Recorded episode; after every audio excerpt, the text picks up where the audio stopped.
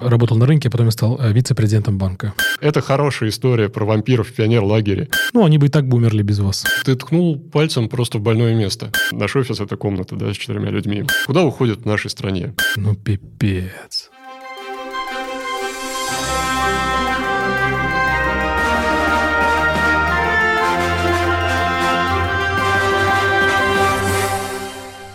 Привет, друзья! Вы слушаете подкаст «Зачем я это делаю?» Я Иван Нестратов, автор и ведущий.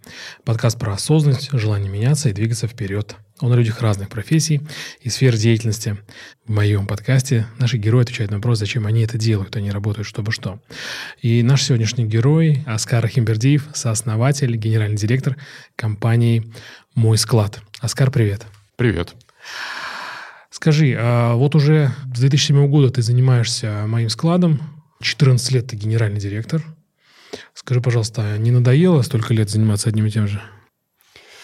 Ты знаешь, это довольно популярный вопрос, э, и у меня на него есть довольно популярный ответ. Не надоело, потому что компания очень сильно изменилась. То есть э, мой склад в 2009 году – это два человека, мой склад в 2021 году – это 180 человек. Это абсолютно разные компании, абсолютно разные бизнесы.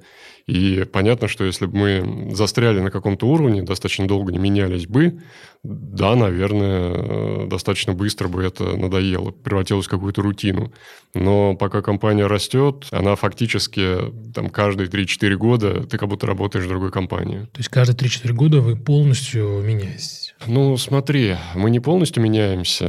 Очень многие ключевые люди достаточно долго работают в компании, они остаются как бы... Ну, у нас вообще ключевые сотрудники в основном возрастают внутри компании. Такая история. То есть люди очень часто одни и те же, но меняется компания с точки зрения процессов, приходят новые люди, ну и меняется окружение, да, потому что мы работаем для торговли. Торговля, как ты прекрасно знаешь, у нас... Услышан, да. Да, за последние 14 лет фантастически изменилось.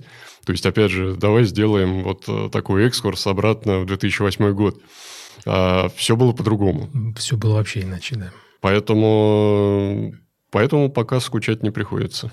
Это очень здорово. Всегда очень приятно смотреть на людей, которые горят своим делом и которые кайфуют. А мне кажется, ты кайфуешь прямо от работы. И... Как-то у тебя сделал такой, такой вывод. А давай тогда вернемся в тот... Скажи, пожалуйста, все-таки с 2007 года компания, правильно я понимаю? Или все-таки ты говоришь с 2009? С 2007 года, ну, фактически сам проект. Если считать вот формально, когда юрлицо зарегистрировали 2008 год, в 2009 году у нас колбасило. Я специально сказал 2009, это mm-hmm. был самый минимум, когда буквально два человека на постоянной основе работало. Но, в принципе, проще всего официально днем рождения компании считается дата регистрации домена. Мойсклад.ру. Это очень удобно, потому что всегда можно посмотреть. Единственное, он, по-моему, немножко подкручивается со временем, если честно, да? Вот, потому что я помню, что это был выходной день, а как-то пару лет назад смотрел, и он уже показывает, что якобы вот этот день в апреле 2007 это был не выходной, там какой-то рабочий, но я помню, что это не так. Скажи, а вот э, само название родилось «Мой склад» откуда? Название достаточно дурацкое, оно немножко неправильное, да, потому что вот человек, который не знает, что такое мой склад, кажется, что мы, не знаю, какие-нибудь услуги хранения, аренда склада, вот такая ерунда, да. У нас-то больше про торговлю вообще. Ну, про управление торговлей. Про да? управление торговлей. Поэтому название не шибко удачное, оно было временным. Мы уже тогда понимали, что, ну ладно, сейчас, сейчас назовем так, потом что-нибудь более толковое придумаем. Но сначала не было каких-то идей. Последний раз мы потрепыхались, наверное, году в 2012. Переименовать, что ли, да? Переименоваться, да. Нагенерили список каких-то альтернативных названий, ничего не понравилось. А теперь, ну, на самом деле, бренд уже более-менее известен, и поэтому, поэтому, наверное, все, уже поезд ушел. Вот это временное название уже явно совершенно осталось навсегда. Ну, ты не скромничай. Э, название-то. Мне кажется, это уже настолько известное, популярное, да, что... Ты знаешь, оно известное вот среди э, нашей как бы айтишной тусовки, комьюнити, оно действительно известное. А вот если мы пойдем в поля, придем к кому-нибудь, я не знаю, в какой-нибудь сельпо в райцентре и скажем, вот вы знаете, у нас есть сервис «Мой склад». Да, а что вы делаете? Вот, то есть здесь бы я не переоценивал. Угу. Ну, про сельпо-то. Думаю, не твой ключевой клиент. Пока нет. Очень э, интересно. А, ну что же, давай пойдем дальше. Я программу «Мой склад» знаю, наверное, с 2011 после сделки с 1С компанией, но мы про это поговорим еще. Тогда я прочитал в журнале «Секрет фирмы», по-моему, про это. Скажи, а, как пришла вообще идея сделать SaaS-сервис? Ну, то есть сервис по подписке, потому что 2000 Седьмой. Да, да. Какая подписка? О чем вообще речь-то? Там интернет-то был такой уже там не очень. Вот расскажи про это подробнее, пожалуйста. А, идея на самом деле была хорошая, потому что вообще все плясало именно от подписки, именно от SaaS, потому что, да, у нас была идея сделать какой-нибудь свой продукт. Это самое главное. Начали думать, какой и чем он будет отличаться. Вот идея была на самом деле на поверхности, потому что на Западе SaaS уже начали тогда появляться. Собственно говоря, ну, на кого тогда смотрели, и сейчас отчасти тоже, на Salesforce. Да, мне только в голове. Да. Конечно. Угу. Вот, Salesforce довольно древний. На самом деле, он, по-моему, в 1999 году стартовал. То есть уже дофига времени прошло.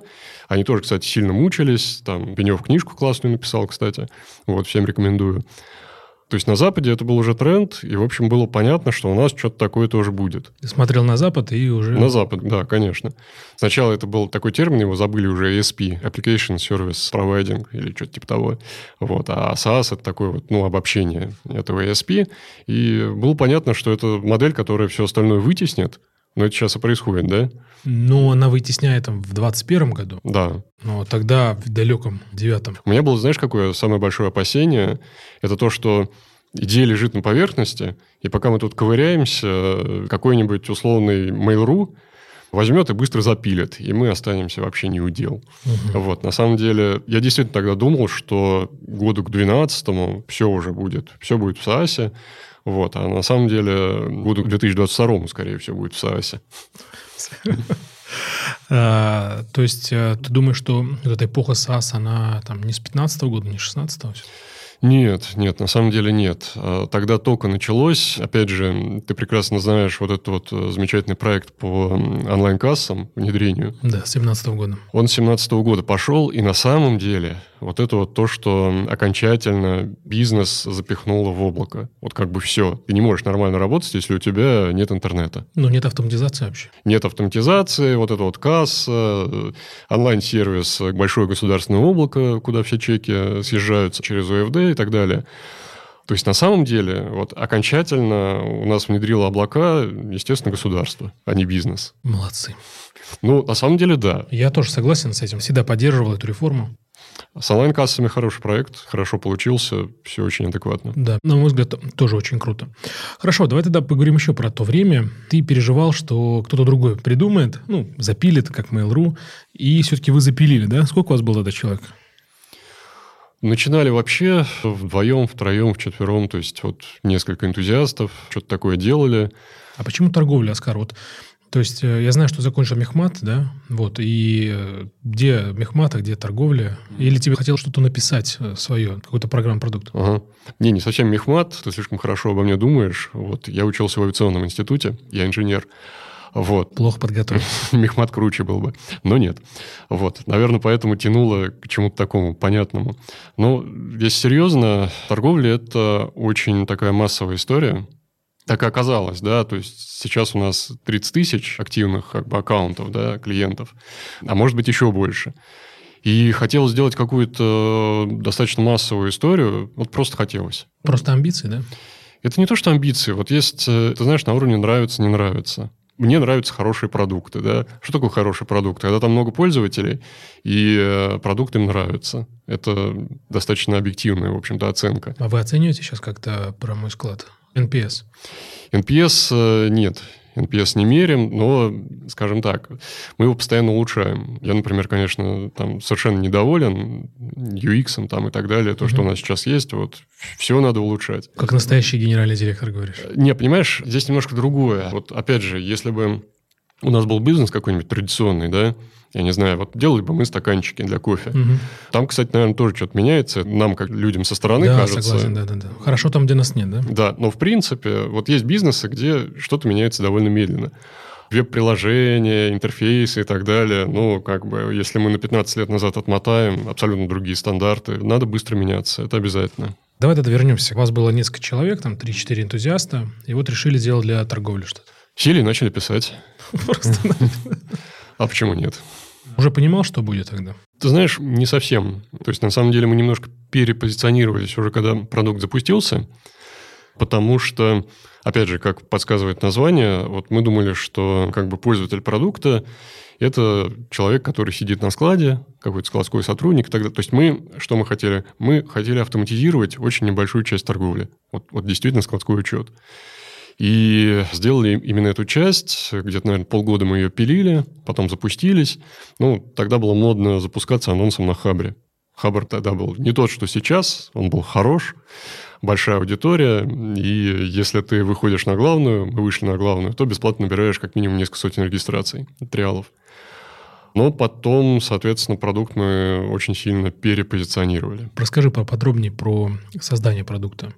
Что произошло? Почему его перепозиционировали? Вначале, перед тем, как делать, тогда этого слова не было, но сейчас я бы сказал, что мы немножко показдевили, mm-hmm. по знакомым, там поспрашивали, которые с торговлей каким-то образом связаны, что они используют сейчас, какие у них там боли, чем они пользуются и так далее. Расскажи, расскажи а, прости, перебиваю, а ходили в там X5, нет. В такие гиганты ходили? В такие? Слушай, не ходили абсолютно осознанно и совершенно правильно сделали потому что это вообще не наша аудитория.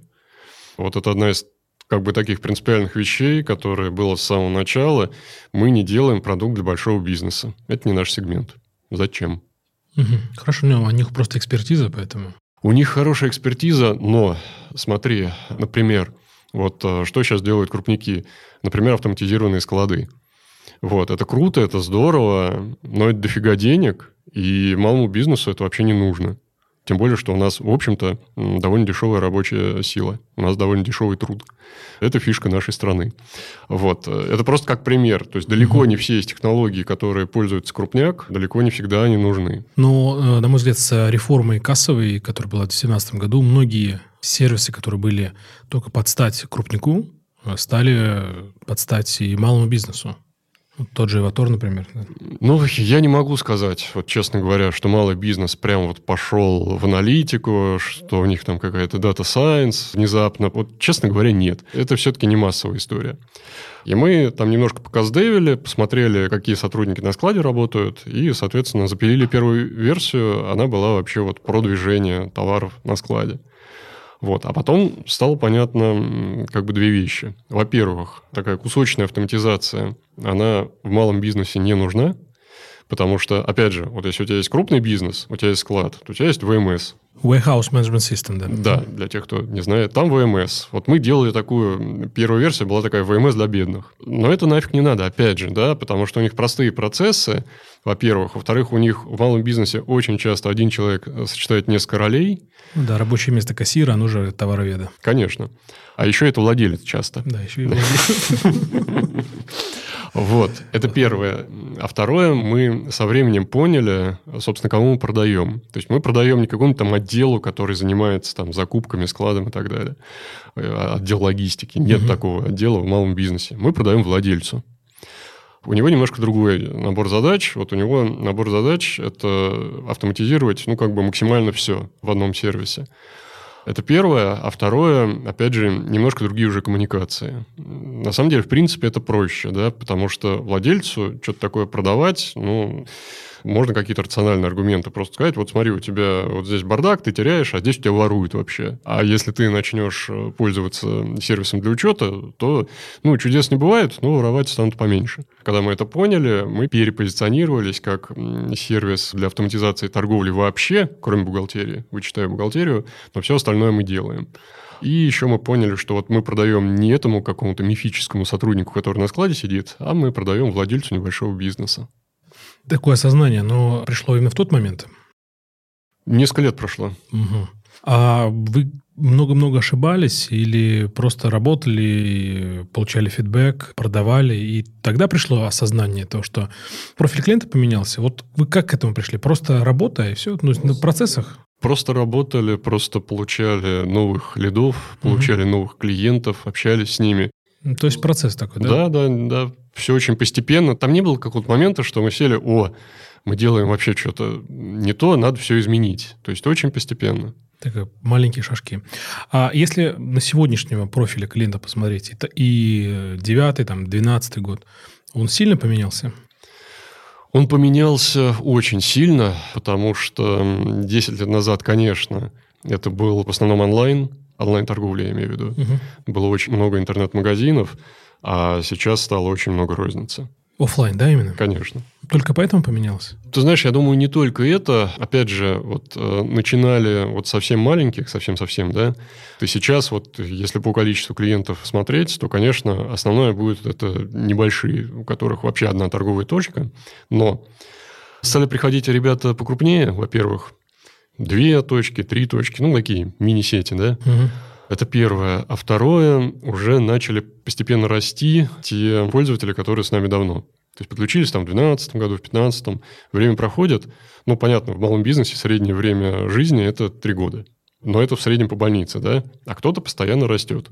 Ну, потихоньку, как вы росли, да? Да, да, да. И потихоньку они как бы растут. То есть, в общем-то, вот я сказал на самом деле только что, что вот мы не работаем для крупного бизнеса, да, да, это так. Но клиенты, у которых, скажем так, порядка 10, 10-15 торговых точек, это еще не крупный бизнес, но у нас и продукт, естественно, дорос до них за это время, и сами они как бы доросли. Наверное, основное такое изменение. А ты говоришь, что ваш продукт, он для маленького бизнеса. Но давай представим, что если один интернет-магазин, угу. По сути, ваш сервис это видит как одна торговая точка. Разве это не может быть вашим клиентом? Может быть, конечно. По профилю подходит, да? По профилю абсолютно подходит. На самом деле, онлайн, офлайн нам, в общем-то, не очень важно, по каким каналам они торгуют, тем более, что понятно, что это, особенно в последнее время, все очень сильно перемешалось. А потом вот уже, это буквально последние года два, появились маркетплейсы, который вообще как бы вот в такой привычной картине мира, черт его знает, что это такое, онлайн это или офлайн. Потому что, опять же, офлайн магазин например, через маркеты очень легко торговать, в общем-то. Маркет э, Яндекс ты имеешь в виду? Я имею в виду, в основном, конечно, Озон, Wildberries, э, Ламода, вот вся эта история. А, маркет, ты говоришь, это маркетплейсы, да? Маркетплейсы, да. То есть это просто мега-тренд, конечно, последних двух лет. А, это из-за пандемии или из-за чего это? А, началось уже до пандемии. То есть уже был очень мощный хайп, уже начинали торговать очень активно. Пандемия все это еще сильнее подстегнула. Она, естественно, и обычный онлайн разогнала, но э, вот если посмотреть э, статистику прошлого года, да, классические интернет-магазины со своим сайтом, они выросли на 30 с чем-то процентов. А маркетплейсы выросли в два раза. То есть это просто вообще какой-то чудовищный совершенно рост. Колоссальный просто. Просто колоссальный. То есть, да, пандемия, как бы карантины подстегнули всех, но маркетплейсы обгоняют. Скажи, а вот как, например, вот маленькому интернет-магазину, ну, маленькой рознице, да, скажем, профиль вашего клиента работать в данном случае, когда маркетплейсы настолько сильно окружили вокруг этот малый бизнес? Ну, здесь нет одного варианта, естественно, да. Ну, во-первых, хорошо себя чувствуют какие-то нишевые магазины. Хорошо, если у тебя уникальный товар, например, да.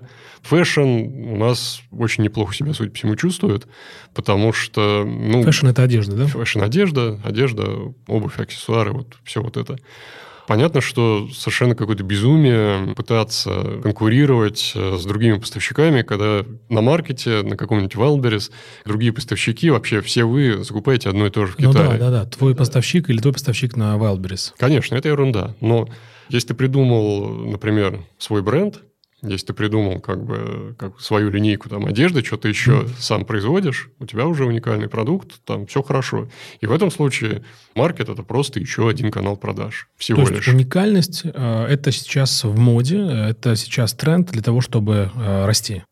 Ну, естественно, это всегда хорошо, если выбрал нишу, и она, с одной стороны, достаточно большая, а с другой стороны, не слишком сложно, и ты там можешь что-то производить, ну или, там, не знаю, что-то уникальное импортировать, то это хорошо. Это первый вариант. Угу. Ниша.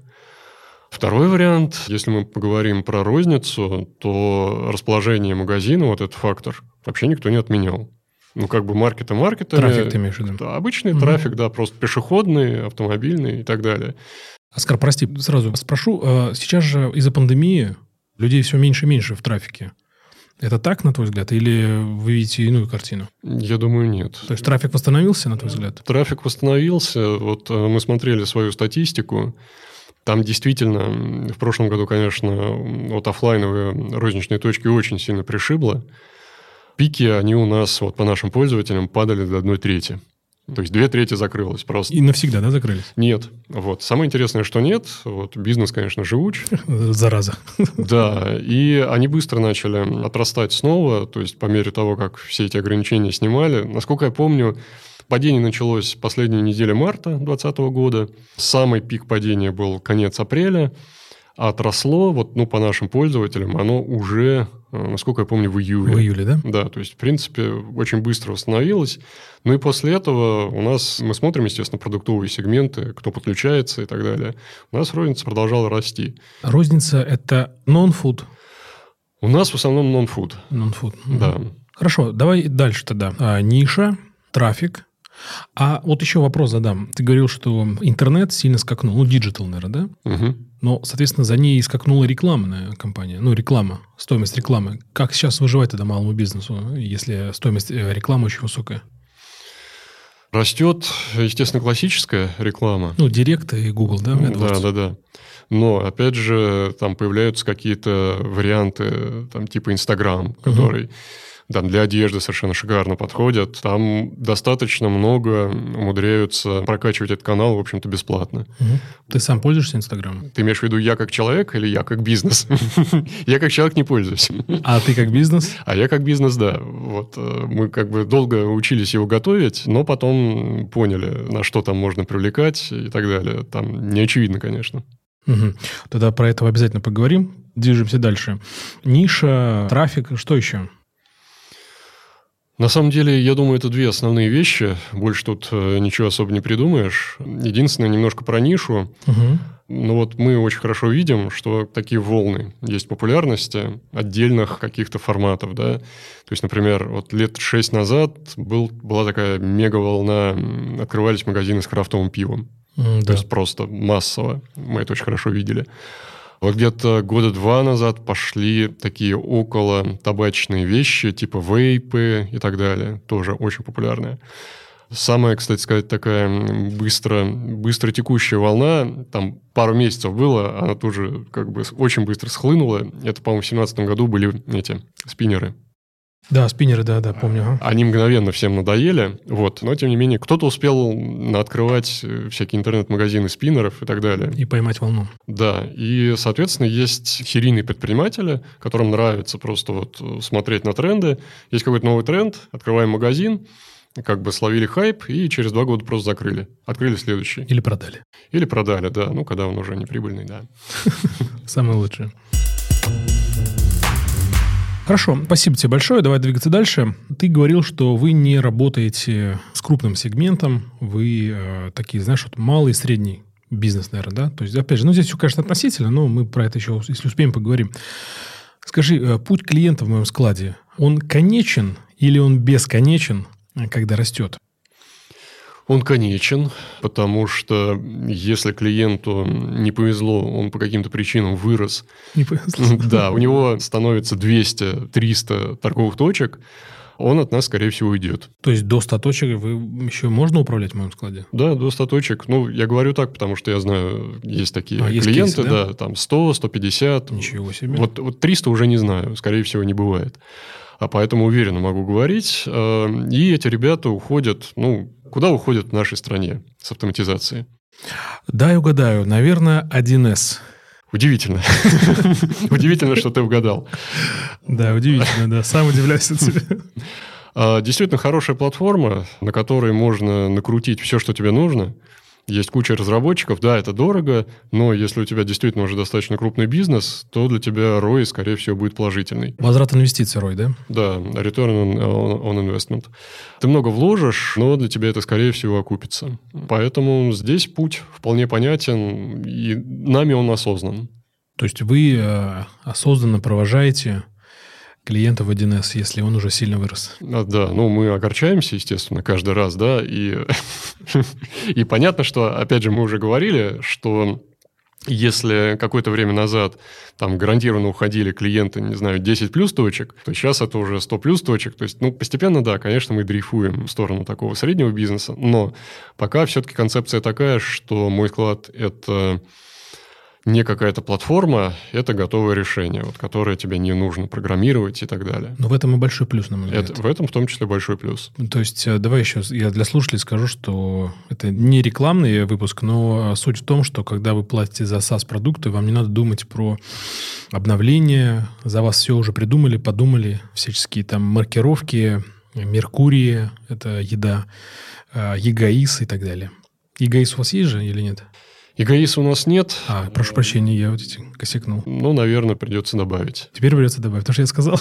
Нет, ты знаешь, э, могу просто рассказать. Ага, вот эгоист – это все, наверное, знают э, систему маркировки алкогольной продукции. Она немножко в своем мире существует, потому что ее эгоист запускали давно. Там эгоист для опыта чуть ли не в 2006 году, если я не ошибаюсь, для производителей. Да, похоже, да. Это очень старая история. В 2016 ее раскатали уже на розницу. Все страдали, ругались, но поделок реально стало меньше на самом деле. А пить стали больше? Потому что стали считать по-другому, да? Да, потому что более белый рынок. Угу. Рынок обелился, действительно, это побочный эффект. А параллельно сейчас идет внедрение системы маркировки всего. И вот мы думали, что они когда-нибудь, две эти системы сольются, радостно, потому что мой склад поддерживает вторую систему, маркировку всего. И ГАИС пока не поддерживает. Но, похоже, они не сольются. Придется сам поддерживать и ГАИС отдельно. Вот. Э, вернусь тогда к SaaS-решению вашим, что не надо самому что-то выдумывать, какие-то бизнес-процессы, где могут подсказать, либо обучить. Все достаточно просто. Скажи, а вот 100 точек, ты говоришь, про у вас есть клиент, э, получается, что он, прости, но какой-то дикий ценник за ежемесячную плату он платит? Ну, то есть тариф какой-то бешеный денег. Не проще или действительно один раз сразу взять? Я думаю, не проще, а, потому что это же кажется, что это бесплатно. Ты один раз купил, Кажется, да. А потом как бы все. Ну, на самом деле, естественно, нет, потому что под капотом там куча всего. Опять же, 100 точек, э, вот сколько нужно э, сотрудников, э, ну, уже, скорее всего, не один, который все это будет поддерживать и так далее. То есть это, на самом деле, довольно большие вложения, и я думаю, что вот такие клиенты, они вполне осознанно просто считают, смотрят свои расходы. То есть платить за тариф 100 точек там сколько, 500 рублей, по-моему, точка стоит, да? Да, там получается примерно такой ценник. И на самом деле я могу просто... Я не могу, естественно, всех озвучивать, mm-hmm. да. Ну вот, например, с одним из таких клиентов у нас просто есть история успеха на сайте, да, она публичная, вот поэтому могу рассказывать. Он, кстати, не очень типичный для моего склада, поэтому прикольно. Есть такая сеть э, центров, называется «Копирка». Если надо что-нибудь там uh-huh. отксерить, распечатать, ты у метро, как бы, у каждого метро практически ну, такая довольно есть. популярная история. Довольно популярная история, да. Вот они пользуются, учитывают там всякие расходники, бумагу, я не знаю, что еще. А удобен э, ваш сервис для вот таких сервисных компаний? Скажем так, это не целевые наши клиенты, угу. вот, но у них есть просто конкретная абсолютно задача. Хотим учитывать всякие расходники, учитывать вот всякие материальные вещи, да, отлично. Оскар, вот э, все-таки давай еще затронем тему бесконечности и конечности клиента. Планируете сделать так, чтобы клиент вообще не уходил? Ну, так сказать, клиент на всю жизнь, чтобы у вас был? Пока не планируем. Это осознанный шаг или это слишком дорого сделать, чтобы он не уходил? Ты знаешь, это осознанный шаг, потому что ну, мы смотрим, где можно вырасти и где это можно делать проще всего. И кажется, что для нас сейчас э, самое интересное – это по-прежнему небольшой бизнес, но хотим немножко двинуться в сторону продуктового направления. Вот мы уже чуть-чуть говорили, мы не умеем работать с магазинами, которые продают алкоголь. Вот это ужасно. Соответственно, могут быть два варианта. Либо мы вылезаем в совершенно другой сегмент, где конкуренция, где мы не очень много умеем, а кроме того, вот я сейчас говорю про продукт, но на самом деле в разных сегментах абсолютно разные продажи, процесс внедрения угу. и маркетинг. Соответственно, вот нельзя просто доточить продукт, и он внезапно начнет продаваться. Ну, нет. Поэтому лучше мы будем э, раскатывать свой сервис на привычный сегмент, но на его другие области. Угу, я понял. Хорошо, посмотрим, как вы будете дальше двигаться. А с ЕГАИСом это ты сейчас э, подумал это сделать? Или вообще в целом это была такая идея сделать ЕГАИС? А, это идея, которая у нас э, сейчас в компании бродит, и она уже процентов на 90 принята. Угу. А вот мы, на самом деле, с эгоисом очень не хотели связываться. Более того, когда его сделали обязательным в рознице, первую версию мы у себя сделали. Но эгоиз, там же полет мысли довольно бескрайний, потому mm-hmm. что вот в 16 или в 15 году запустили первую версию, и тут же начали готовить вторую, и уже было понятно, что этим дело не закончится, и будет еще третья. И мы посмотрели, вот сколько у нас тогда было платных клиентов с этим эгоисом, посмотрели, насколько сложно с ним работать. Вот. Ну, а если кто-то не знает, чисто технически он ну, довольно неудобный, скажем так. Да, оставим, оставим. Оставим это другим подкастом про эгоистную техническую часть. Да, и мы в какой-то момент э, сказали, а вы знаете, вот у нас есть поддержка эгоист, мы ее убираем больше не хотим. Вот, это немножко больно было, конечно, с одной стороны, но с другой стороны было правильное решение, то есть мы на других вещах сфокусировались. Не мучить клиентов, да? Не мучить клиентов, там действительно не очень хорошая была эта поддержка. Вот, сейчас есть понимание, что, ну, наверное, эгоист уже доделали, он не будет уже так быстро меняться, угу. как он это делал. И есть понимание, что мы это сможем сделать на уровне, когда этим действительно удобно будет пользоваться. Угу. А, скажи, вот ты говорил про конкурентов в фуд-ритейле, да, ну, фуд-сегменте. А кого бы ты бы отнес бы к своим конкурентам? Ну, у нас э, традиционно самый главный конкурент, естественно, продукты 1С. В продуктовом ритейле? Ну, в том числе. Смотри, продуктовый ритейл, он вообще более сложный, потому что в среднем там достаточно большая проходимость. Для розницы проходимость, количество чеков, которые в час выбиваются, ты прекрасно знаешь, это может быть основная вообще угу. характеристика бизнеса. И, соответственно, в продуктовом ритейле очень часто используют какое-то уже специализированное вот постсистемы. Готовое рабочее место Готовое кассира. рабочее место кассира, оборудование и так далее. Здесь, соответственно, есть уже системы, которые там хорошо на них заточены, и с ними тоже, естественно, придется конкурировать. Но вообще, в целом, если глобально смотреть, основной конкурент моего склада – это различные продукты 1С, что забавно, поскольку мой склад на 51% принадлежит 1С. А ты еще каких-то назовешь? Про сделку с 1С мы поговорим обязательно. Каких-то еще конкурентов назовешь э, моего склада, ну, кроме 1С? Ну, ты знаешь, наверное, нет. Не назову вот каких-то прям вот таких совсем заметных, потому что, ну, по объему ну, сложно кого-то выделить. Все остальные, они, наверное, на пару порядков. Ритейл CRM, как ты думаешь, это конкурент? Нет, не конкурент, это скорее дополняющий продукт, очень популярная интеграция. И в ритейл CRM нет учета остатков в принципе. Они тоже совершенно осознанно сделали для себя выбор. Они сказали, остатки мы не делаем, потому что сделать это хорошо сложно. Зато у нас есть интеграция с моим складом. А мы классно делаем вот такие-такие вещи которые действительно а, ожидают от CRM, и более того, у них прикольная заточенность на онлайн, да, на интернет-магазины. Вот, это очень правильное позиционирование. Ну, сфокусируясь на чем-то одном, чтобы расти. Скажи, а вот у вас блок CRM, он планируется расширяться или останется как есть? Вот он примерно на том уровне, как есть сейчас, он будет оставаться, потому что для совсем мелких ребят он хорошо закрывает их потребности. Опять же, мы не хотим играть вот в такую полноценную большую CRM. Зачем? Есть AMA, есть Bittrex, есть интеграция с моим складом. Вот если клиент вырос, ради бога, пусть подключает как бы интеграцию и не страдает. Слушай, а не слишком ли много личных кабинетов? То есть у меня подрос я, у меня Bittrex, 24. У меня интеграция с э, моим складом. Не слишком ли много всего, нет? Пока не кажется, что это вот было бы какой-то серьезной проблемой да, для реальных пользователей. Потом, на самом деле, много личных кабинетов – это немножко как бы абстрактно, да? Но, скорее всего, один сотрудник в компании, он будет работать в одном личном кабинете. Потому что если это менеджер по продажам, он постоянно 8 часов в день будет сидеть в CRM. Если это человек, который, я не знаю, планирует закупки, он будет сидеть в моем складе. Ему CRM-то особо не нужна. Вот, угу. Поэтому это для нас, как бы вот для владельца, владелец, да, может посмотреть, вот я там плачу за 10 разных сервисов. Такая мысль может ему в голову прийти. Mm-hmm. А один какой-то конкретный сотрудник, он сидит в одной системе, и все у него хорошо, скорее всего. Ну, дай бог. Давай тогда, ты уже несколько раз упомянул а, сделку с 1С. Очень хочется спросить тебя, расспросить, поговорить на эту тему. В 2011 году, кажется, да, в 1С вошла Да, ваша компания. да. Ну, купила, да, можно так сказать. Купила Ну, 51%. 51%, да. Расскажи, а почему ты решил продать? Для чего этот шаг был сделан тобой? Ты знаешь, тогда была забавная история. 2010 год, он, знаешь, он такой вот с точки зрения какого-то персонального комфорта был, наверное, может быть, самым лучшим для моего склада.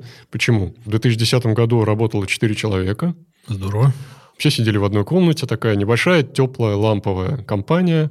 Мы окупались, ну, жили бедненько, Но душевно. но душевно, ну, и на какие-то минимальные зарплаты, в общем, более-менее хватало. А минимальные это какие, Оскар, прости? довольно смешные, на самом деле. Если честно, я не помню. Я думаю, что в начале 2010 года у меня была зарплата 1020.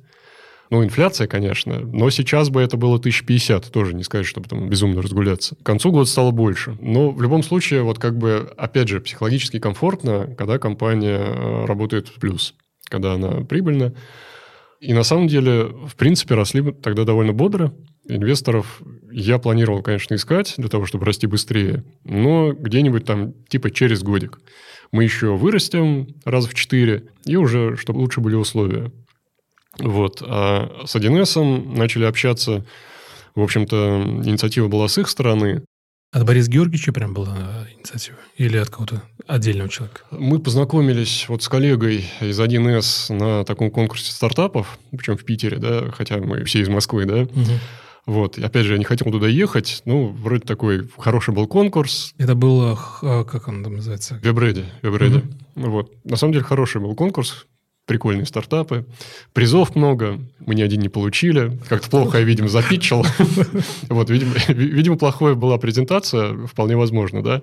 А может быть, кстати, А может, слишком хорошее, чтобы... нет, возможно, возможно, знаешь, что смущало? То, что мы запустились в 2008 и первый раунд инвестиций как бы уже сожгли, и вот прошло уже два года, а мы не то, чтобы там какие-нибудь там безумно быстро растущие, и вообще мы маленькие ребята, там четыре человека, и выручка не безумная. Ну, инвесторам это тоже как бы не очень нравится, им вот такой вот рост по экспоненте нужен, да, да, правильно? им нужен да, сразу. В 300%. Совершенно верно. Нет, 300% у нас тогда было, но с такого низкого уровня, что... Как Ну, бы, понятно, с нуля быстро расти. Да. И коллега из 1С, э, она вот действительно заинтересовалась, она уже Борис Георгиевича Нуралиева сказала, что вот есть такой там прикольный. Вот. Ну и м, Нуралиев позвонил, сказал, типа, ну, там, приезжайте. Что, расскажете, кто такие. Борис Георгиевич Нуралиев, генеральный директор компании 1С. Да. И владелец. да. И на самом деле, ну, как-то, можно сказать, наверное, удивило то, что вот сразу показалось, что они какие-то очень адекватные ребята, потому что, ну, понятно, люди снаружи всегда, на самом деле, условно к монополистам отношения настороженные, Мгм. скажем так. Вот есть там большой желтый брат, там большой... Большой желтый брат. Вот, там страшно, купит, закроет. Ну, вот просто, знаешь, вот в таком персональном общении как-то все очень быстро пошло. А, еще параллельно нас вышли, готовили тоже типа термшита или что-то в этом духе. Такие уже более профессиональные инвесторы, вот финансовые, что-то такое околобанковское. И вот там было долго, мучительно, много цифр. Вот. А с Нуралиевым действительно как-то очень быстро по основным вещам договорились, по цифрам договорились. План на 11 год более-менее подбили и получили от них термшит. Термшит, вот опять же, для тех, кто не знает, это некое... Оно ни к чему не обязывает, но, в общем, это такое соглашение о План намерениях. действий, да? Да, план действий. Он не обязывающий, но с такой джентльменской точки зрения как бы все. Условия фиксируются, и если никто никого не хочет обманывать, то они будут выполняться. Так и произошло на самом деле. Так и происходит, наверное. да? Так и происходит, да. То есть, на самом деле, вот этот этап такого due diligence, извини за выражение, Ну, мы прошли с 1С. Да, они один раз приехали в наш офис, в том числе Борис Георгиевич. Наш офис – это комната, да, с четырьмя людьми. ламповая. Вот. Э, Все эти этапы мы прошли, мне кажется, либо за две недели, либо за месяц. Быстро очень. Это очень быстро, и поэтому... Ну, было на самом деле опасение, опять же, и вопрос популярный. А что, если они вот нас как бы купят, а потом закроют просто нафиг? Ну, Зачем нужен конкурент? Ну, 10 лет прошло, и, в общем, видно, что ситуация строго противоположная. Я говорил о том, что 10 год был таким комфортным, а 11 год был максимально некомфортным, потому что мы получили деньги от 1С, мы, наверное, раз в 10 выросли за 11 год по выручке. И при этом, естественно, были в минусе, потому что это нормально. Ну да, столько денег дали. Конечно, mm-hmm. да. Когда ты инвестиции тратишь, ты в минусе. И расти очень быстро, на самом деле, тяжело. И работать в убыток психологически тяжело. Ты всегда прикидываешь, как бы сойдется, не сойдется. Uh-huh. Когда бабки кончатся, или мы сначала в плюс выйдем. Соответственно, мы очень быстро стали расти, собственно говоря, благодаря сделке с 1С. То есть эта сделка дала просто большой, большой толчок для громадного роста. Да, да, совершенно верно. Скажи, а для тебя лично эта сделка что дала? Заводы-пароходы? Или вот ты как личность? Возможность все-таки вывести бизнес на новый уровень. Было понятно, что такой органический рост это будет медленно. Мы тогда росли, ну, типа раза 3-4 за год. Угу. Это медленно, э, с низкой базы. И все-таки было понятно, что рано или поздно конкуренты понаделают каких-то аналогичных продуктов, и нас просто банально обгонят. Мы очень много стали вкладывать в маркетинг, сразу. Опять же, важен не только продукт, важен сам бренд. И мы работаем на очень большом рынке, то есть у нас вот потенциальный рынок – это как минимум миллион предпринимателей. И вложить э, каждому хотя бы идею, что есть такой мой склад, для чего он нужен и что он существует, это дорого. Соответственно, вот вся эта история стала возможным только благодаря инвестициям. Свои бы деньги вряд ли вы что-то сделали, да? Я думаю, что мы бы как-то жили, и, возможно, даже неплохо, но, возможно, в конкуренции бы не выжили. То есть, в любом случае, могли бы дешевле продаться или вообще там, в убытках? Да. Понятно. Хорошо. Спасибо тебе большое за откровенный ответ. Ты говорил про маркетинг. У меня отдельно стоит э, в вопросах блок маркетинг. И расскажу почему. Я подписан на вас везде, слежу за вами. И вы очень активны в плане статей, э, описаний. Э, Все достаточно очень качественно, подробно, что немаловажно, понятно. Особенно я помню, когда был ФЗ-54, очень было подробно все написано. Даже можно было закон не читать, а почитать вас. Обратная связь такая кто занимается у вас маркетингом, потому что все так настолько сделано профессионально, что... И знаешь, что еще? Обратил внимание, что очень сильно все заранее. То есть вы всегда все оппозиции. Если какой-то запрос у нас в рынке в автоматизации розницы, вбиваешь там, например, ищешь что-то, аналитику какой-то смотришь, о, мой склад уже сделал. Опять что ищешь, о, мой склад уже сделал. Думаешь, господи, где, как они это делают, как они успевают. Кто этим всем занимается? Вы специально делаете на это упор или расскажи подробнее про маркетинг вообще в целом, угу. про продвижение? Специально делаем. Вот э, то, о чем ты сказал, тексты, лонгриды, инструкции, обзоры делает специальная редакция. Ваша редакция, да? Наша внутренняя редакция. Угу. Там работает несколько человек. Очень классный главный редактор. Большой респект нам просто. Да, я действительно считаю, что это одна из наших очень сильных сторон. И на самом деле вот по посещаемости в общем-то, мы фактически такой деловой СМИ, причем уже, скажем так, не из самого низкого сегмента, если смотреть вот просто по числу посетителей. Это первое направление. А второе направление, ну, это как бы классический digital, лидогенерация, контекст, вот всякие такие вещи. И третье направление, то, что мы много делаем, мы умеем проводить всякие, опять же, в основном образовательные вебинары. Да, это тоже, я, кстати, не отметил это, да, вот я тоже хотел про это сказать. Вообще, на самом деле, знаешь, вот с маркетингом, естественно, я тоже смотрю на коллег по рынку, кто чем занимается. У всех э, есть э, свои какие-то сильные стороны, разумеется. Там у кого-то сильная партнерка, да, кто-то, да, привет, Миша Таковинин, собирает стадионы на всяких прикольных... А, CRM, да. да, на всякие mm. прикольных ведущих. Но он и приглашает. Да, да, конечно. Моргенштерн был. Да, да, да. Угу. Я хочу сказать, что у каждого здесь какой-то свой путь, ну, у каждого успешного участника рынка, да, Поэтому обезьяничать, ну, большого смысла нет. Можно какие-то идеи заимствовать, mm-hmm. да, но общую стратегию, скорее всего, ты не скопируешь. И у нас она вот со временем сформулировалась как-то более-менее сама. У нас э, основная фишка – это действительно экспертность. То есть мы не продаем, мы не создаем вау-эффекта, там, не умеем или не хотим, да, мы образовываем. То есть готовим материалы, приглашаем, рассказываем, и вот через такое обучение, ну, фактически мы себе делаем такой очень долгоиграющий, с горизонтом несколько лет, литген. Ну, мне кажется, такое даже, я бы сказал, еще бы, а, кроме обучения, это еще и доверие. Да, конечно. Потому что то, что вы делаете, мне кажется, рождает очень сильное доверие, и люди вам доверяют и идут. Да, безусловно. Про маркетинг э, немножечко поговорили. Еще раз хочу отметить, что, на мой взгляд, очень сильно, очень здорово Скажи, ты еще сказал, мы выше поговорили про Инстаграм, твоего склада, хотел сказать, твоей компании «Мой склад». Расскажи про вот этот э, инструмент, как компания, такое обезличенное, по сути, лицо, может вести Инстаграм, и ты говоришь, что какие-то инсайты интересные, что все неоднозначно. Можешь про этот блог чуть подробнее рассказать? Мы поняли, что через Инстаграм очень хорошо заходят анонсы каких-то ивентов онлайновских, заходят анонсы каких-то материалов и так далее – Здесь э, я на самом деле вот подробно уже даже не расскажу, потому что там очень много чисто технических вещей, там работа с аудиториями и так далее. У вас отдельный человек? У нас отдельный человек, да, таргетолог, вот именно СММом занимается, вот поэтому у меня здесь даже нету просто этих деталей. Я знаю, что там просто очень много есть тонкостей.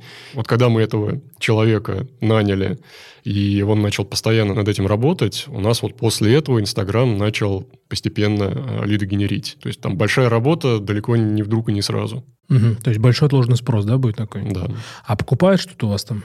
Нет, напрямую нет. Вот в Инстаграме хорошо привлекать на какие-то инфоматериалы. Вот напрямую продать в Инстаграме, видимо, нет. Угу. Ну, касание только если. Касание, да. Хорошо. Что еще хотел спросить? Э, ты в свое время делал э, интервью с предпринимателями, и сейчас ты перестал это делать. Что случилось? Почему? Да, объясню почему. Вот мы говорили о том, что у нас очень сильная сторона – это тексты, но у нас довольно слабая сторона – это видео. Угу. Такие видео, скажем так, не обучающие, а вот живые, да. Поэтому мы действительно запустили такой проект, сделали серию интервью. А, это не очень хорошо пошло, потому что они набирали максимум пару тысяч просмотров. Это mm мало, естественно, потому что много нужно времени, я сам в этом участвовал там аутсорсить кому-то передавать не хочется. А к тому же еще начался карантин, угу. ну и как бы казалось не очень хорошая идея разъезжать и встречаться с людьми. Прошлую весну. Вот, мы, наверное, это будем перезапускать в каком-то виде, потому что видеоформат, это, конечно, очень интересно, и его надо прокачивать. Но пока мы в видео не научились, да, вот будет подход номер два. Угу. Хотя, в принципе, это хороший формат, интервью с нашими пользователями, и это интервью с предпринимателями. С предпринимателями вообще прикольно говорить, мне это самому было реально интересно, потому что у каждого своя история, как он дошел до такой жизни, что открыл магазин, открыл свой бизнес. Да, еще, как правило, с наемной работы хороший ушел. Очень часто, да. Mm-hmm. То есть реально интересная история, поэтому хочется продолжать, конечно. Ну, в бытность, так скажем, прошлых конференций вы же приглашаете предпринимателей, которые рассказывают про свой бизнес. Да. Там это заходит? Там немножко другой формат. Там формат максимально практический. Угу. То есть мы пригласили эксперта, который рассказал про это, вот пример как раз из э, ближайшего вебинара. Мы приглашаем экспертов, которых с разных точек зрения рассказывают, как надо продвигать свой бизнес в Инстаграме. Угу. Вот. Это не о себе, а именно о том, что вот у меня магазин одежды, и я продаю эту одежду через Инстаграм, делаю вот так, так, так. Вот это отлично заходит для тех форматов, которые мы проводим. Там, повторюсь, именно обучающий. Угу. То есть вы э, становитесь такой площадкой для помощи своим клиентам? Да, некий такой вот образовательный центр, скажем, громко так. Но у вас даже школа торговли, по-моему, есть. Да, есть, есть термин школа торговли, в принципе, хорошее название. Да, да, соглашусь. Оно осталось, да, еще на сайте? Нет, оно осталось, оно есть, и мы как раз э, его очень активно развиваем. Что же, как говорится, успеха вам в видео и в школе торговли. На самом деле, на мой взгляд, очень э, полезный, успешный кейс. По крайней мере, опять же скажу, что вы постоянно где-то мелькаете. Вот куда бы я ни зашел, по рабочим вопросам вы постоянно что-то предлагаете, что-то учите. Ну, это прикольно. Хорошо, давай еще пообсудим по... Ну, понятно, что мы сегодня говорим про тебя, про мой склад. Про партнеров я бы хотел поговорить, потому что все-таки мой склад – это такая больше история вендорская. Ну, даже нет, не вендорская, mm-hmm. нет, неправильно сказал. А, вы продаете сами. Да. А в автоматизации розницы больше принято, что э, все работают через вендоров, вендор сам не продает ну, через партнерскую программу, так скажем, mm-hmm. по-простому. У вас э, как с этим? Ты недавно написал в своем Фейсбуке, что самое главное – это высокая маржа для партнера. Давай поговорим про партнерку. Как у вас здесь э, этот блок развит? Э, насколько я знаю, у вас есть партнерская программа, но она не сильно стреляет. Да, на самом деле ты ткнул пальцем просто в больное место. Отлично. Очень. Супер, супер. Да, действительно, у нас очень большой перекос в сторону прямых продаж. То есть у нас прямые продажи и партнерские продажи – это ну, 90 к 10. Я считаю, что это не совсем правильно, потому что прямые продажи – это хорошо, наверное, для онлайн-бизнесов и так далее. Но вот действительно, когда есть задача автоматизировать магазин, есть часть предпринимателей, которые, да, они готовы сами искать информацию, сами этим заниматься, и они выходят на нас. Но я думаю, что большая часть, она, конечно, ищет какого-то автоматизатора, говорит, слушай, вот я, у меня магазин открывается через две недели, вот через две недели должно все быть. Чек печатаются, ценники расклеены. В общем, сделай. Ну, то есть решение еще сразу. Готовое да? решение, угу. да. Вот здесь действительно мы пока не умеем работать с такими партнерами из розницы. Мы умеем работать немножко с другими партнерами. Вот мы э, где-то года полтора назад запустили такой магазин приложений. То есть вендоры, разработчики, свои решения, интеграции, расширение возможностей моего склада – они выкладывают в этот маркет и продают. Это в личном кабинете Это моего склада, в личном да? кабинете моего склада. На самом деле пошло просто офигенно. Честно говоря, мы даже не ожидали. То есть по самым популярным приложениям там уже у вендоров может быть э, там сильно больше миллиона рублей в месяц выручка. Ничего себе. Да. Этих приложений уже больше 60, но сколько приложений на самом деле не важно. Важно, сколько вендоры зарабатывают, угу. и действительно это уже ну, довольно заметные деньги. И вот это очень хорошо пошло, маркетплейс мы прокачиваем, соответственно, вот с этими ребятами мы умеем работать. А вот не умеем мы работать пока что с ребятами, которые вокруг розницы. Угу. Вот такие ЦТОшники, это Центр техобслуживания. Ну да, те, кто кассы обслуживает. Те, кто обслуживает кассы и так далее. Вот э, с ними дружить мы пока не умеем. Есть несколько гипотез, там одна из них на самом деле, что они такие, они более консервативные, естественно. И если они привыкли работать вот э, там с какими-то решениями, а там уже очень много этих бизнесов, которые начинались чуть ли не в 90-е годы, mm-hmm. в начале 2000-х и так далее. Они уже особо не хотят меняться. Зачем? Как бы бизнес есть. На нескольких волнах онлайн-касс заработали. Все же деньги потратили, наверное. Но это да, это да. Сейчас, скорее всего, у них не очень хорошо. Есть несколько других гипотез, и вот очередной подход вот именно к этим партнерам будем делать. На самом деле, э, я говорил, что у нас сейчас не очень здоровая разбивка, 90% своих продаж. Партнерка, конечно, сильно быстрее растет. То есть, например, вот в этом году мой склад вырос целиком. С января по апрель вырос на 50%. Год года, да? Год года, да. А партнеры выросли, боюсь соврать, по-моему, на 150. Партнеры по приложениям? Нет, я имею в виду не по приложениям. Приложение сейчас отдельно. Угу. Вот эти партнеры, которые именно мой склад продают, э, они выросли то ли 150%, то ли в два раза. Подожди, а как вы это считаете? Откуда у вас эта аналитика? Э, просто по выручке. Это самое надежное. Подожди, то есть они выросли в продажах моего склада? В продажах моего склада. Я думал, компании сами выросли, mm. поэтому я спросил. Это я, конечно, не знаю. Э, я знаю, сколько они моего склада продают. То есть партнеры, которые продают мой склад, решения, они выросли на 150% ваши. Да, угу. да. Вот, то есть партнерские продажи растут сильно быстрее, чем наши, но все равно вот этот вот перекос в сторону прямых продаж, он уменьшается. Но, конечно, хочется, чтобы это происходило быстрее. Вот это вот одна из таких тем, которые, ну, для меня, например, это одна из основных задач на этот год. Выстроить партнерство, да? Да. А почему ты считаешь, что партнерство не летит? Вот ты говоришь, что гипотеза, там, первый назвал. А не думал, что, например, сейчас э, я предположу только, поскольку в бизнесе в этом тоже работаю, что купить просто у вас напрямую проще, чем покупать у партнера. Тоже об этом думали. Естественно, даем определенные фишки, чтобы интереснее было, тем не менее, через партнера покупать. Угу. Ну, я просто к тому, что ценник одинаковый, я лучше куплю у вендора. Так проще, мне кажется. Да, там есть несколько гипотез. Опять же, есть гипотеза, что вот это вот партнерское направление тоже надо маркетировать, заниматься его продвижением, потому что понятно, что у нас ну, практически 100% ресурсов маркетинга, оно идет на прямые продажи. Uh-huh. То есть мы маркетируемся на своих клиентов. На партнеров тоже надо маркетироваться. Здесь тоже, вот я думаю, фокус немножко сдвинем. Ну, не то, что сдвинем, больше ресурсов на это выделим, и, надеюсь, какой-то выхлоп будет. Ну что ж, желаю тебе в этом успехов. Давай двигаться дальше. А вот а, ты говоришь, что еще по партнерам еще хочу поговорить. Ты говорил про маржу, что должна быть высокая маржа. А продукт не важен разве? Вот если у тебя высокая маржа, допустим, ну ты там даешь там X процентов, то даешь ты высокую маржу. А если, например, продукт э, не очень хороший, то как с этим быть? Я думаю, что это, конечно, важно. Продукт должен быть как минимум нормальным. Это первое. Вот. Ну, здесь сомнений нет. Э, если у нас э, свои собственные продажи... Нет, нет, сомнений в том, что вы качественный продукт, у меня абсолютно нет. Здесь скорее просто поразмышлять про партнерский канал. с точки зрения вот этого продукта? Смотри, я думаю, что у партнеров есть несколько важных вещей. Первая вещь, э, там, кроме маржи, может быть, даже интереснее не маржа, а просто абсолютные цифры. Сколько mm. можно заработать. Потому что если у меня маржа 90%, но я продаю подписки по 100 рублей э, в месяц, ну, классно, конечно, спасибо, вот, но вряд ли я ваш продукт буду продавать. Соответственно, Здесь тоже должен быть некий баланс, потому что слишком дешевый продукт плохо, партнерам неинтересно. Слишком дорогой тоже плохо, потому что ну, сложно конкурировать, да, то есть нужно нек- некий баланс. Мой склад, на самом деле, не безумно дешевый продукт. Да, какой у вас арпу средний?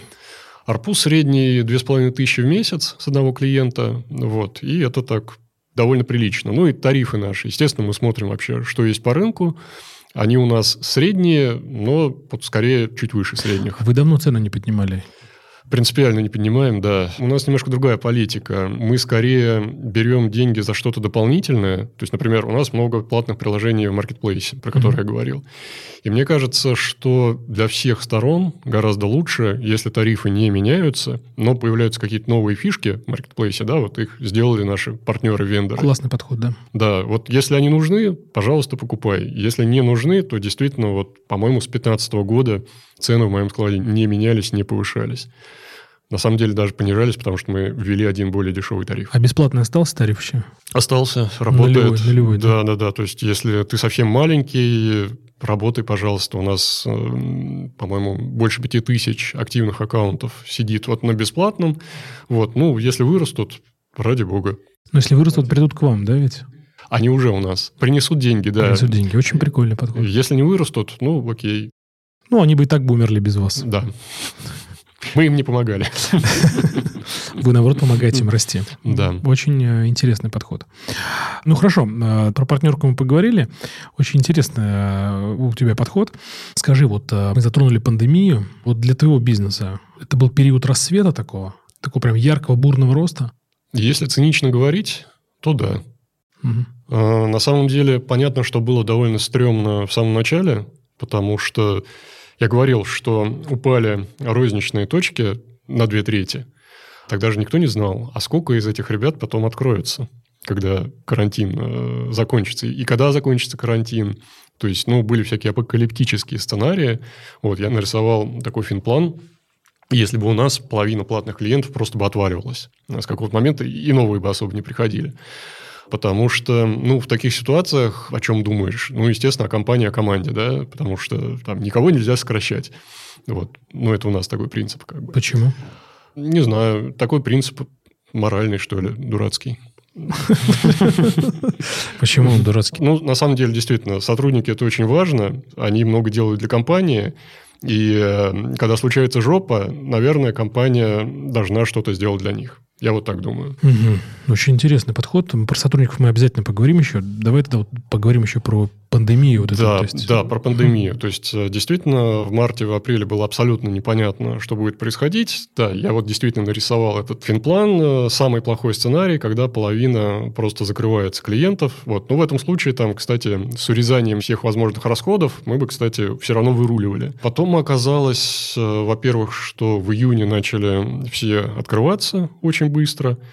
А в июле, в августе вообще что-то странное произошло. Мы сначала догнали свой план по новым клиентам, по общему числу клиентов. Мы догнали свой план от января, который ничего подобного не предвещал. Потом мы его обогнали. То есть мы, в общем-то, вот именно по новым клиентам и по общей базе клиентов по результатам года мы свои планы довольно прилично обогнали. Но почему? Мы несколько раз даже это обсуждали, ну и пришли к совершенно банальному выводу, что произошло. Во-первых, естественно, народ еще больше перешел в онлайн. Во-вторых, а, было несколько месяцев, когда действительно вот предприниматели с закрывшимися магазинами, они сидели, ну и втыкали в интернет. А что еще делать? А здесь вышел мой склад со своими обучающими вебинарами, типа, а как начать э, торговать на маркетплейсах? Да, я помню это. А как за три дня открыть интернет-магазин? Вот, тоже как бы все актуально. Но это действительно, судя по всему, хорошо сработало. А кроме того, тоже такая гипотеза, Мы с точки зрения маркетинга перестали делать много бессмысленных вещей. Я имею в виду всякие офлайн ивенты активности и так далее. Вот мы сконцентрировались на онлайне, на то, что у нас лучше всего получается, и то, что для нас работает на вебинарах и так далее. Мы очень сильно упоролись, на самом деле. Вот, видимо, это как раз дало свои результаты. То есть, по факту, 2020 год э, с точки зрения роста там для моего склада оказался совершенно, совершенно идеальным. Вот если бы не все вот, печальные вещи происходящие, можно было бы сказать, что вообще отличный год. Угу. Ну да, с точки зрения отличности, что была пандемия, да. не очень здорово. Ну что же, отлично. Это очень круто, что удалось в 2020 году подрасти. Точнее, даже не подрасти, а вырасти так сильно. Ты упомянул э, про сотрудников, что у вас э, принцип в компании э, не сокращать. А расскажи, какие еще принципы в компании у вас есть? Ты знаешь, довольно сложно их э, сформулировать. Э, наверное, вот все транслируется от того, что у нас есть э, некая миссия, которую можно формулировать «мы помогаем бизнесу». Если более точно, мы помогаем малому бизнесу, который занимается торговлей. Угу. Вот. И в конечном итоге вот все, что делает компания, ну, понятно, что любой бизнес, и мой вклад в том числе, это зарабатывание денег, разумеется. Но деньги можно зарабатывать по-разному. Мы зарабатываем деньги вот за счет того, что помогаем небольшим предпринимателям. И, в общем-то, все остальное, что происходит в компании, оно ну, должно транслироваться, скажем так, на этот принцип. Это такое вот как бы глобальное, да. Mm-hmm. Вот у нас э, сейчас э, происходит такое разделение на продуктовые направления, то есть, например, направление розничное, направление Якум и так далее. Ну, потому что компания растет, уже Фокусируйтесь, да? Да, надо фокусироваться. И вот фактически у каждого такого продуктового направления э, появляется вот своя метрика. Вот мы хотим, чтобы у нас выросло число магазинов. Или направление, которое занимается нашим маркетплейсом приложений, мы хотим, чтобы у нас было 20 тысяч активных установок платных приложений. В месяц, да? Активных, угу. установленных. И, соответственно, вот каждая команда, она уже бежит к своей цели, которая ну, выражается какой-то цифрой. Постепенно мы это раскатываем. Пробовали пару лет назад э, вводить ОКРы. Расшифруй. Э, ОКР – это такая модная была, опять же, 2-3 года назад тема. Objectives and Key Results. Это когда иерархическая система таких задач, когда есть задачи на уровне компании, есть задачи на уровне там, департамента, на уровне отдельной команды. Если очень хочется, можно упороться, и отдельный человек может себе ОКР mm-hmm. ставить. А эти цели, их достижение измеряется какими-то объективными метриками, да, то, что можно померить.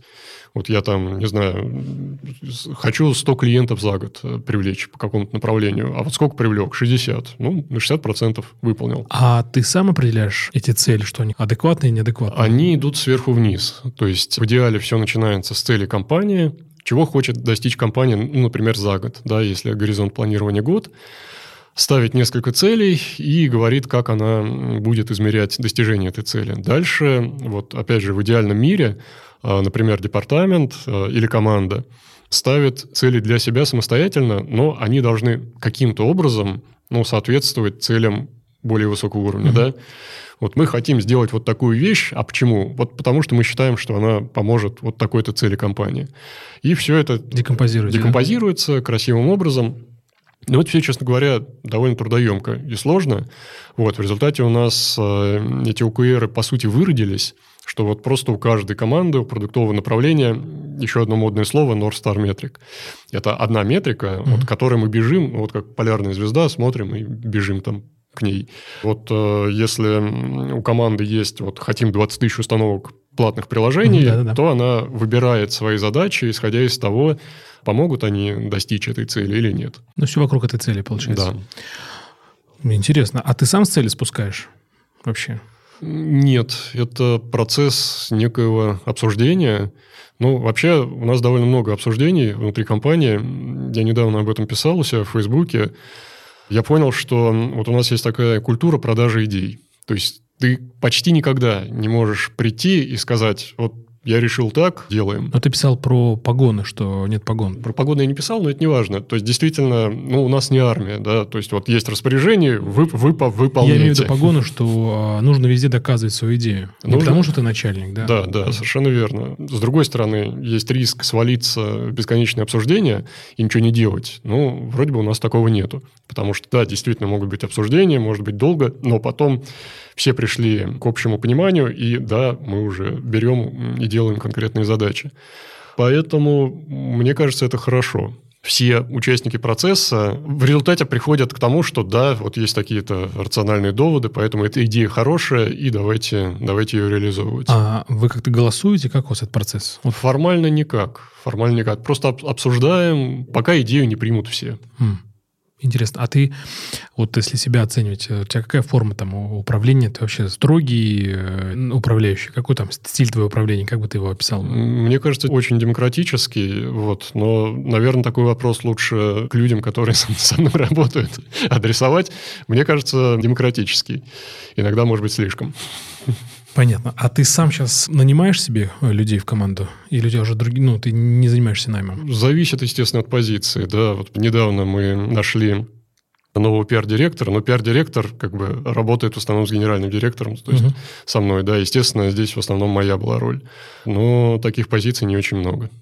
Понял. А подскажи, вот э, ты по каким э, критериям набираешь в команду, по каким ценностям берешь себе в команду людей? У меня нет какого-то вот формального чек-листа, проверяем это, проверяем это, проверяем это. Просто как бы в разговоре ты более или менее начинаешь чувствовать, как бы человек приживется или нет. Ну, вот просто как хороший пример, я могу сказать, для меня есть э, определенный звоночек – это такая жесткая корпоративная как раз культура, да, вот есть человек... Бюрократия, да, ты имеешь? Не бюрократия, а вот действительно такая командная система, когда есть много уровней управления, и на самом деле это объективно, да, если у тебя есть какая-то здоровенная компания, то вот такая культура, про которую я рассказал, все обсуждают идеи, пока все не согласятся, она там, наверное, не будет работать объективно. Ну, про да? банк ты, наверное, какой-нибудь, да, сейчас говоришь? Ну, типа банка, угу. да. Хотя не обязательно. Банки сейчас тоже меняются. Оттуда, кстати, очень интересные люди приходят иногда. Угу. Вот. Но мы, наверное, не про точку говорим сейчас. Определенно. Ага. Вот если чувствуется такая вот э, классическая корпоративная культура, когда какие-то решения, они сверху вниз транслируются, и задача middle менеджера это не расплескать посередине, контролировать и так далее, а не про то, чтобы понимать, для чего это нужно, может быть, предложить свои изменения и так далее. Вот если такое чувствуется, то это звоночек, что скорее нет. Вот как пример. Хорошо, спасибо тебе большое. Давай тогда двигаться, а, пойдем дальше. И хотел бы такую тему затронуть, как а, ошибки, провалы. Вот ты вообще как сам к ошибкам относишься? Плохо отношусь, их лучше не делать. Такой ответ настоящего генерального директора. Но а, понятно, что их лучше не делать, но они же неизбежны. Да, конечно. Поэтому давай еще раз. А, то есть ты, когда ошибаешься, или там кто-то ошибается в команде, твое отношение к этому, ты там, или кто-то ошибся, ты говоришь, ну, пипец, вообще охренеть можно больше, или сколько можно там, и сразу там э, ругаться, кричать и так далее. Ну, я, конечно, утрирую. Ты знаешь, на самом деле достаточно редко такое может происходить. Это один из плюсов того, что идеи внутри компании продаются. Значит, эту идею продали в том числе, наверное, и мне, я выслушал аргументы и сказал, да, давайте пробовать, это кажется разумным. Соответственно, часть ответственности, например, уже есть моя. Поэтому это практически исключает ситуацию, когда ты приходишь и говоришь, как такой идиотизм могли придумать. Придумали все вместе. Вот и все отвечают, да? Получается, что это, ну, вся шелуха от идеи уходит, и поэтому практически нет ошибок. Ошибки, конечно, есть. Ну вот хороший такой пример. Пробовали запускать американскую версию моего склада, англоязычную. Опа, так. Очень тяжело идет, то есть он в вялотекущем режиме, там есть какие-то автопродажи, но там они буквально единичные, да, ну это классическая ошибка, потратили достаточно много ресурсов, вот оно не взлетает, не хочет. А англоязычная, она для просто англоязычной компании, которая работает в России, или все-таки для э, мира? Она для мира, для мира, она, более того, она даже вот конкретно абсолютно для Штатов. То есть да. с учетом его, там, особенностей учета к налоговой всей истории? Да, ну, налоговая, мы налоговую отчетность же не делаем. Ну, да, я имею в виду но... отчетность, там, НДС, там, что-то. Да, далее, да, да, там НДС поменяли на sales tax, налог с продаж, э, который в Штатах используется. То есть, ну, вот какую-то минимальную такую адаптацию именно бэк-офиса сделали. Тяжело идет, там очень большая конкуренция, конечно, много... Это серьезно, там для малого бизнеса конкуренция? Да, да, да, да, конечно. Ну, вообще, Штаты – это же огромный рынок, очень богатый, и там конкуренция, мне кажется, есть абсолютно в любой области. Если где-то можно заработать денег, там будет очень жесткая конкуренция. Скажи, а вы пошли в Штаты, потому что компания 1С сделала 1С Enterprise? Нет, никак не связано. У меня есть такая стандартная шутка. Это немножко похоже на анекдот. Ищу ключи нигде потерял, а под фонарем, потому что там светло. Вот. Штаты был таким первым выбором, потому что, ну, понятно, как бы все-таки культура и так далее. Понятен язык, все понятно, потому что, например, чтобы идти в какой-нибудь очень условный там Малайзию, Таиланд, там все совсем сложно. Язык непонятный, непонятно, что это за люди, как у них бизнес устроен. Со Штатами вроде как, вроде как все ясно. Вроде да? как мы. Вроде как мы. Ну, в принципе, действительно довольно многое похоже. Вот, поэтому решили попробовать вот как пилот именно Штаты.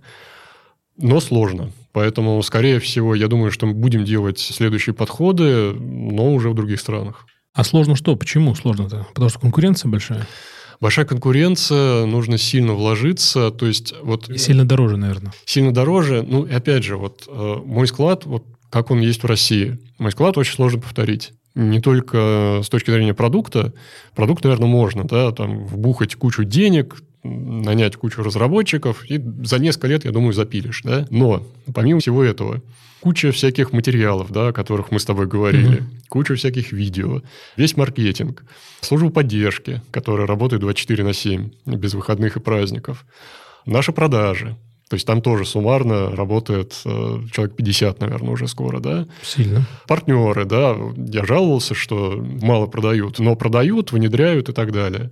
Вот вся эта, извини за выражение, экосистема, не знаю, как лучше сказать. Ты отлично говоришь. Да, все это очень дорого и сложно повторять, э, взращивать с нуля. Особенно, естественно, Штаты – это вот самый плохой рынок, очень дорогие люди, очень большая конкуренция, клик стоит чудовищных денег. А сколько?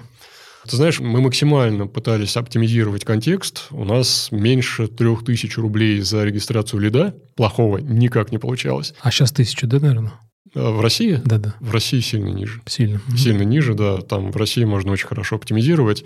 А там 3000 за плохих лидов. Вот за хороших, которые действительно готовы что-то покупать, я думаю, что там уже 6 плюс тысяч. Просто за регистрацию. Обалдеть вообще.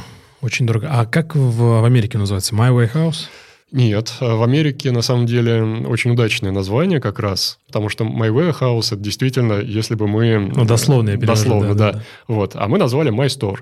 Mm. Дело в том, что store это, с одной стороны, склад, а с другой стороны, store это магазин. Да, да, да. Вот. My Store вообще идеально. My Store. My Story. а, хорошо, интересно. А такой интересный провал? Нет, я даже не скажу, что провал, это не ошибка, это просто опыт, на мой взгляд. Я бы даже не назвал бы это ошибкой. Прикольно, я думаю, что опыт э, всем тем, кто хочет открыть в Штатах, надо обязательно наш подкаст послушать.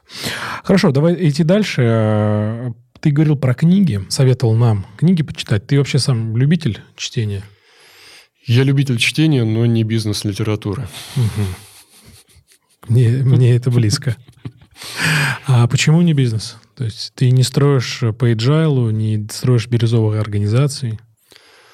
Мне кажется, как-то интереснее воспринимать опыт, ну, не знаю, не из книжек, а, во-первых, глядя на то, что компании делают, вот не то, что пишут, да, угу. а что происходит. Ну, естественно, для маркетинга, для продаж это лучше всего работает, потому что это то, что видно снаружи общаюсь с коллегами. Не знаю, мне так интереснее, чем читать книжки, где, мне кажется, часто может быть как бы не сто процентов правды, да. Угу. Редактура, да? Редактура, да. Вот самое интересное что-то осталось э, за скобками.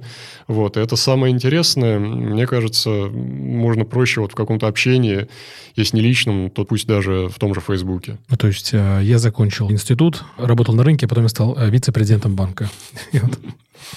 Рассказываю. Ну что же, а какие книги ты вообще рекомендовал вот слушателям из своего опыта почитать? Ты имеешь в виду бизнес-литературу? Вообще книги, книги, не обязательно бизнес. Я тоже не очень любитель э, бизнес-литературы. Кажется, что был какой-то небольшой провал, когда народ э, стал читать меньше, да, то есть вот где-то, наверное, до начала 2000-х вот были какие-то обязательные авторы, которые, типа Пелевина, да, угу. вот вышел новый Пелевин, все побежали читать. А, и это было прикольно. А с Цыпкиным не так разве сейчас? Может быть. Я просто хочу сказать, что вот потом был какой-то провал, а сейчас кажется, что это снова восстановилось, да, то есть вот выходят какие-то книжки типа Яхиной, да, которые все mm-hmm. прочитали, все обсудили, и ты в каком-то общем культурном контексте, вот, и это интересно и прикольно, и мне это нравится. Не знаю, вышел какой-нибудь там новый Сорокин, тоже, кажется, все почитали, обсудили, ну что, хорошо. Так, а что бы ты рекомендовал бы? Сорокина? Яхина? А почему бы и нет? То есть, ну, на самом деле, то есть, действительно, я ничего не буду конкретно рекомендовать, естественно, да, потому что у всех свои вкусы, и это что-то конкретно рекомендовать более или менее бессмысленно. Вот просто... Ну, авторов тогда. Авторов. Ну, вот, опять же, мне кажется, что вот снова стало интересно там отслеживать. Вот появились такие авторы, которые постоянно выдают что-то такое, что все обсуждают. Вот это хорошо. Экстраординарное? Ну, не экстраординарное, оно, может быть, и забудется потом, да, но вот есть некая, некая дискуссия, да, вокруг того, что выходит. Вот это, мне кажется, самое интересное. Угу. Хорошо. А так авторов ты скажешь? Авторы довольно типичные. Вот старик Сорокин еще интересный выдает. Из новых Яхина, конечно. Алексей Иванов, отлично. Да, а потом еще работает вот по Иванову вышел сериал, ну, наверное, теперь э, многие люди прочитают «Пищеблок». Угу. Вот, да, ты хотел, чтобы я что-то конкретное сказал. Люди, читайте «Пищеблок». Это хорошая история про вампиров в пионер-лагере и 80-е годы. На кинопоиске вам выйдет. Хорошо, а ты э, очень оживился, когда мы говорили про книги. А это твой источник энергии? Я бы так не сказал, это просто интересно. Угу. Интересно не потому, что вот мне нужно переключиться и так далее. То есть у меня нет такого, естественно, что моя работа, мой бизнес, он занимает всю энергию, мне надо подзаряжаться. Ну, нет. Вот. Если бы это было так, наверное, я бы не стал этим заниматься, да. Это просто то, что, ну, действительно мне интересно. А ты вот говоришь про работу, там, переключение, там, как ты вообще относишься к work-life balance? Спокойно отношусь. Нет проблемы, я не знаю, с каким-то там выгоранием и так далее. Ну, потому что интересно, чем мы занимаемся, да. Например, опять же, уже достаточно давно такой перерыв, когда в какие-то интересные страны и так далее съездить либо сложно, либо неразумно. Соответственно, я с 2019 года вообще никуда не ездил, отпуск не брал. Но я не чувствую такое, что вот, я не знаю, я на грани, руки вроде не трясутся, на людей не кричу. не трясутся. Да. Вот, потому что нет такого ощущения, что я себя заставляю работать, это тяжело. Ну, нет возможности в какую-то интересную страну съездить в отпуск. Ну, хорошо. А ты любишь путешествовать? В принципе, да, конечно. А где ты любишь бывать? Ты знаешь, наверное, самое интересное – это Штаты, потому что там есть совершенно шикарный формат, когда ты берешь э, машину в аренду. Угу. И по штатам. Да, и поехал. Шикарные дороги, шикарная инфраструктура и очень много классной природы. Явно совершенно у нас в России тоже много классной природы. Но, по-моему, взять свою машину, даже не арендованную, да, и поехать куда-нибудь на Байкал – что-то как-то стрёмно, честно говоря. Вот. Я был недавно, могу сказать, что сложновато там с дорогой. Вот. А в Штатах вот э, все хорошо, и всякие красивые вещи, огромное количество национальных парков, Йеллоустон там и так далее. Ну, их очень много. То есть ты рекомендуешь, да?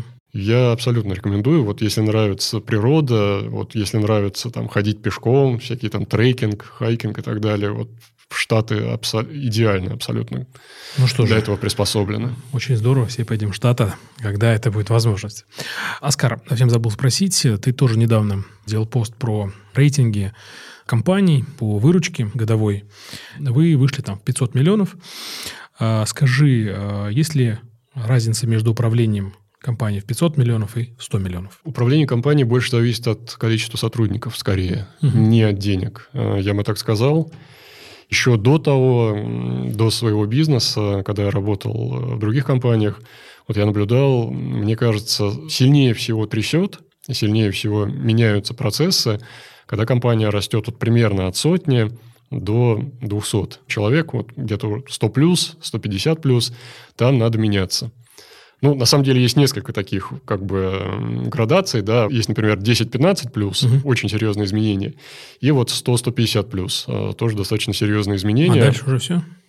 Дальше я не знаю, на самом деле. Вот посмотрим. Вот, вот приглашу тебя в следующий раз, когда будет там 300-400 человек. По ощущениям кажется, что там немножко больше уже будет это число для следующих серьезных изменений. Вот, поэтому меняется очень сильно, то есть уже везде не влезешь, даже если в управление, даже если хочется, даже если интересно. То есть связано скорее с изменением процессов. Понятно. А ты сам-то как-то изменился? Наверное, да. Угу. Что-то, что-то можешь про это рассказать? Ты знаешь, наверное, нет. Окей, хорошо, не буду, не буду тебя мучить. Хорошо, Оскар, спасибо тебе. Уже мы подходим к завершению. Осталось совсем немножечко вопросов. Скажи, а что дальше ты видишь для моего склада? Какой он будет? Я думаю, что мы будем в ближайшем времени расти, прежде всего, по-прежнему внутри России, потому что очень большой рынок. Если у нас сейчас 30 тысяч клиентов, то я думаю, что за вполне обозримое время мы можем и должны прийти к сотне тысяч. Сотни тысяч. Это за сколько лет? За несколько лет. Давай обтекаемо скажу. За несколько лет. Ну, три года. Да. Три года. Очень сильно. Хорошо. Он будет, наверное, очень сильный. А как думаешь, сколько будет людей, когда будет 100 тысяч у вас э, подписчиков? Людей в компании? Э, если это рост э, порядка трех раз с точки зрения подписчиков, то рост с точки зрения количества сотрудников должен быть порядка полтора, может быть, 1,8 раз надо становиться более эффективными. То есть, на самом деле, здесь есть э, довольно забавная вещь, потому что часто меряются количеством сотрудников. Да? Ну да. А это, это плохой показатель, если уж к этому приходить. Вот хороший показатель – это, среди прочего, ну, абсолютная выручка, разумеется, это важно. А есть еще очень хороший показатель – это выручка на одного сотрудника. Вот, и она должна расти вот, у здоровой компании. Ну и, соответственно, количество сотрудников должно расти медленнее, чем число клиентов. Это как э, рост э, в рознице на один квадратный метр. Да. Окей, хорошо. А, и уже заканчивая наш подкаст, задаю своим героям подкаста вопрос, зачем они это делают, зачем они это делают, и задам тебе этот же вопрос. Зачем ты это делаешь, ты работаешь, чтобы что? Чтобы помогать предпринимателям. Ну, это действительно приятно. Нельзя же просто так абстрактно помогать людям. Это хорошая цель, но цель должна быть более конкретным. Вот действительно, я говорил про миссию компании. Мы помогаем предпринимателям. Мне это очень нравится. Кажется, что у нас это неплохо получается. Да, у вас шикарно получается. И это действительно очень мотивирует. Ну что же, друзья, спасибо тебе, Оскар за твою откровенную беседу сегодня. И я получил массу удовольствия. Спасибо тебе огромное. Спасибо за приглашение. Спасибо тебе огромное, да, Оскар, что ты пришел. Друзья, я напомню, это был подкаст «Зачем я это делаю?» И я, Иван Нестратов, автор и ведущий. Подписывайтесь на нас, чтобы не пропустить новые серии, ставьте нам оценки. А наш герой Оскар Рахимбердиев, сооснователь и генеральный директор сервиса по управлению торговлей «Мой склад». Пока, друзья. Всем пока. Пока-пока.